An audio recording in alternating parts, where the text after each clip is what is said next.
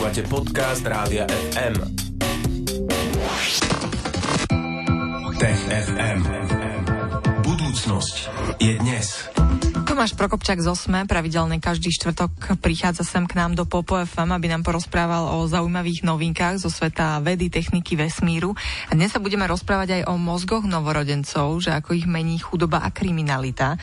Ale ešte predtým e, sa budeme rozprávať o tom, ako ľudia po celom svete vnímajú vône podobne. Tomáš, vítam ťa, ahoj. Ahoj. Ahoj Tomáš. No poďme na tie vône. Čo sme si Tomáš o vôňach mysleli a doteraz o vnímaní vôni všeobecne? Dlho sme si nemysleli takmer vôbec nič, teda my si akože vieme, že vnímame vône, odvždy sme e, vnímali vône, ale vôbec sme netušili, ako to funguje.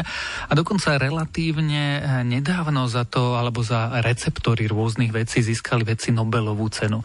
Čiže to, ako fungujú tieto receptory, dobre poznáme pár desať ročí, ale to ešte neznamenalo, že to, čo sa nám zdá voňavé a nepríjemné, e, sme priraďovali tým ako keby chemickým látkam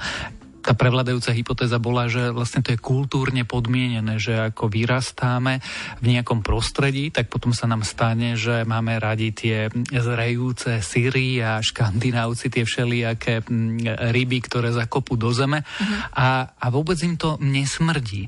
Ale teraz sa výskumníci pozreli na to, ako to je, ako rôzne kultúry na planéte e, reagujú na rôzne čuchové podnety a, a máme teraz konečne z toho výsledky.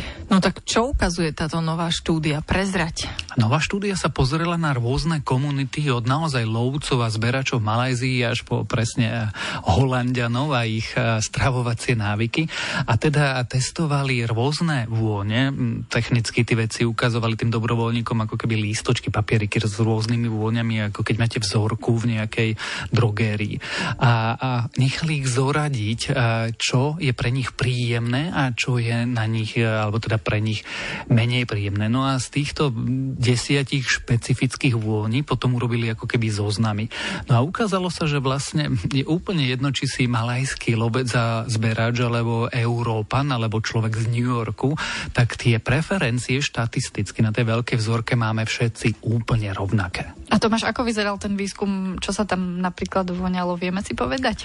Vieme si povedať, čo tam bolo. Boli tam napríklad vanílka, bola tam vôňa, ono sa to volá, že etyl butyrád, ale v skutočnosti je to to, čo, čo cítiš, keď olúpeš banán. Uh-huh. A potom tam boli ako keby vône nektariniek, teda zase tá chemická zlúčenina sa nejako volá, ale my si to spájame s nektarinkami, s linoleom a s kvetmi, ale boli tam práve aj vôňa napríklad cesnaku, alebo tie látky, ktoré e, produkuje cesnak a boli tam potom aj tie vône, ktoré e, priraďujeme, keď to povieme láskavo, niektorým tým smradlavým sírom.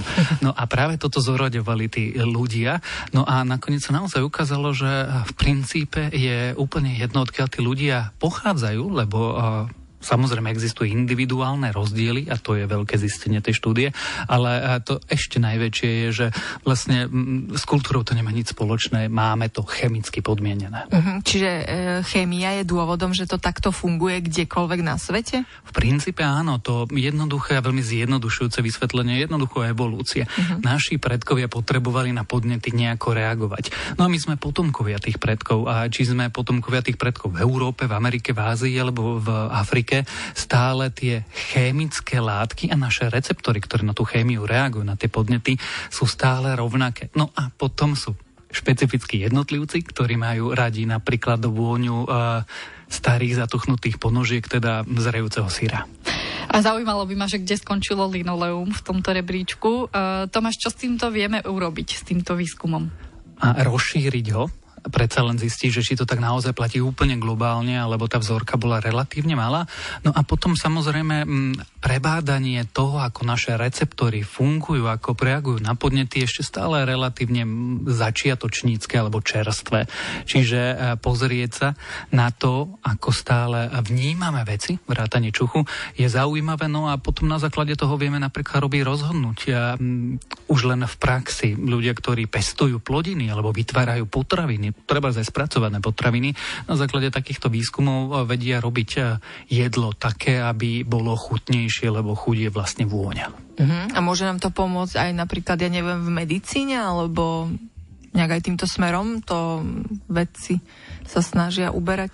Určite áno, určite každý z nás už jedol liek alebo sírup, ktorý bol veľmi nepríjemný a keď my budeme vedieť, ktoré podnety sú pre nás príjemné, no tak už len tie kvapky proti kašlu by nemuseli byť také hnusné. Mm-hmm. To je inak tiež dobrý postreh. Budeme sa o zaujímavých informáciách v TFM rozprávať aj o chvíľu, tak zostaňte s nami. Tech. Počúvate Rádio FM, my sa v tejto chvíli vrátime k našej rubrike Tech FM, ktorú pre vás vysielame vždy vo štvrtok po 15. Tomáš Prokopčák sem k nám do štúdia chodí osobne a rozprávame sa o zaujímavých témach a tou druhou témou dnešného Tech FM je, e, že chudoba a kriminalita vraj menia mozgy novorodencov. Tomáš, čo ukazuje nový výskum? No, že to naozaj má vplyv. Teda my sme si mysleli, alebo domnievali sa, že hm, asi nejaký vplyv to bude mať, ale skôr to prostredie.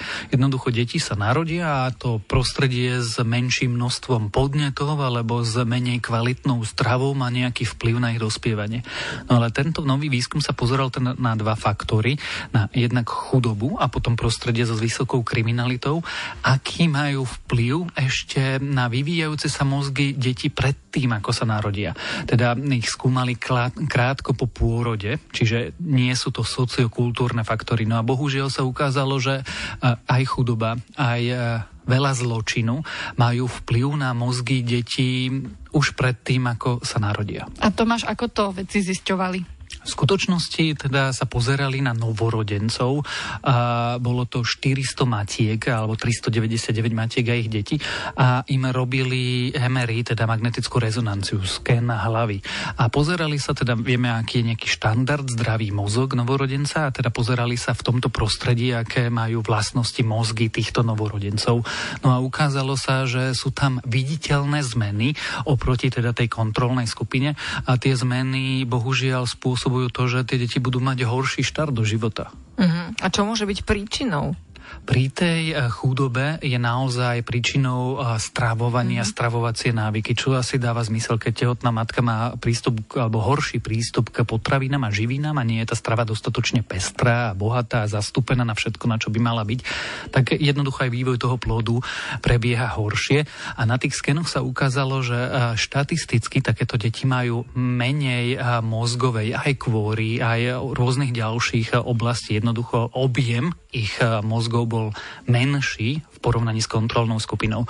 No a s týmto jednoducho vstupujú do života a už majú ako keby nevýhodu, sú mierne znevýhodnené.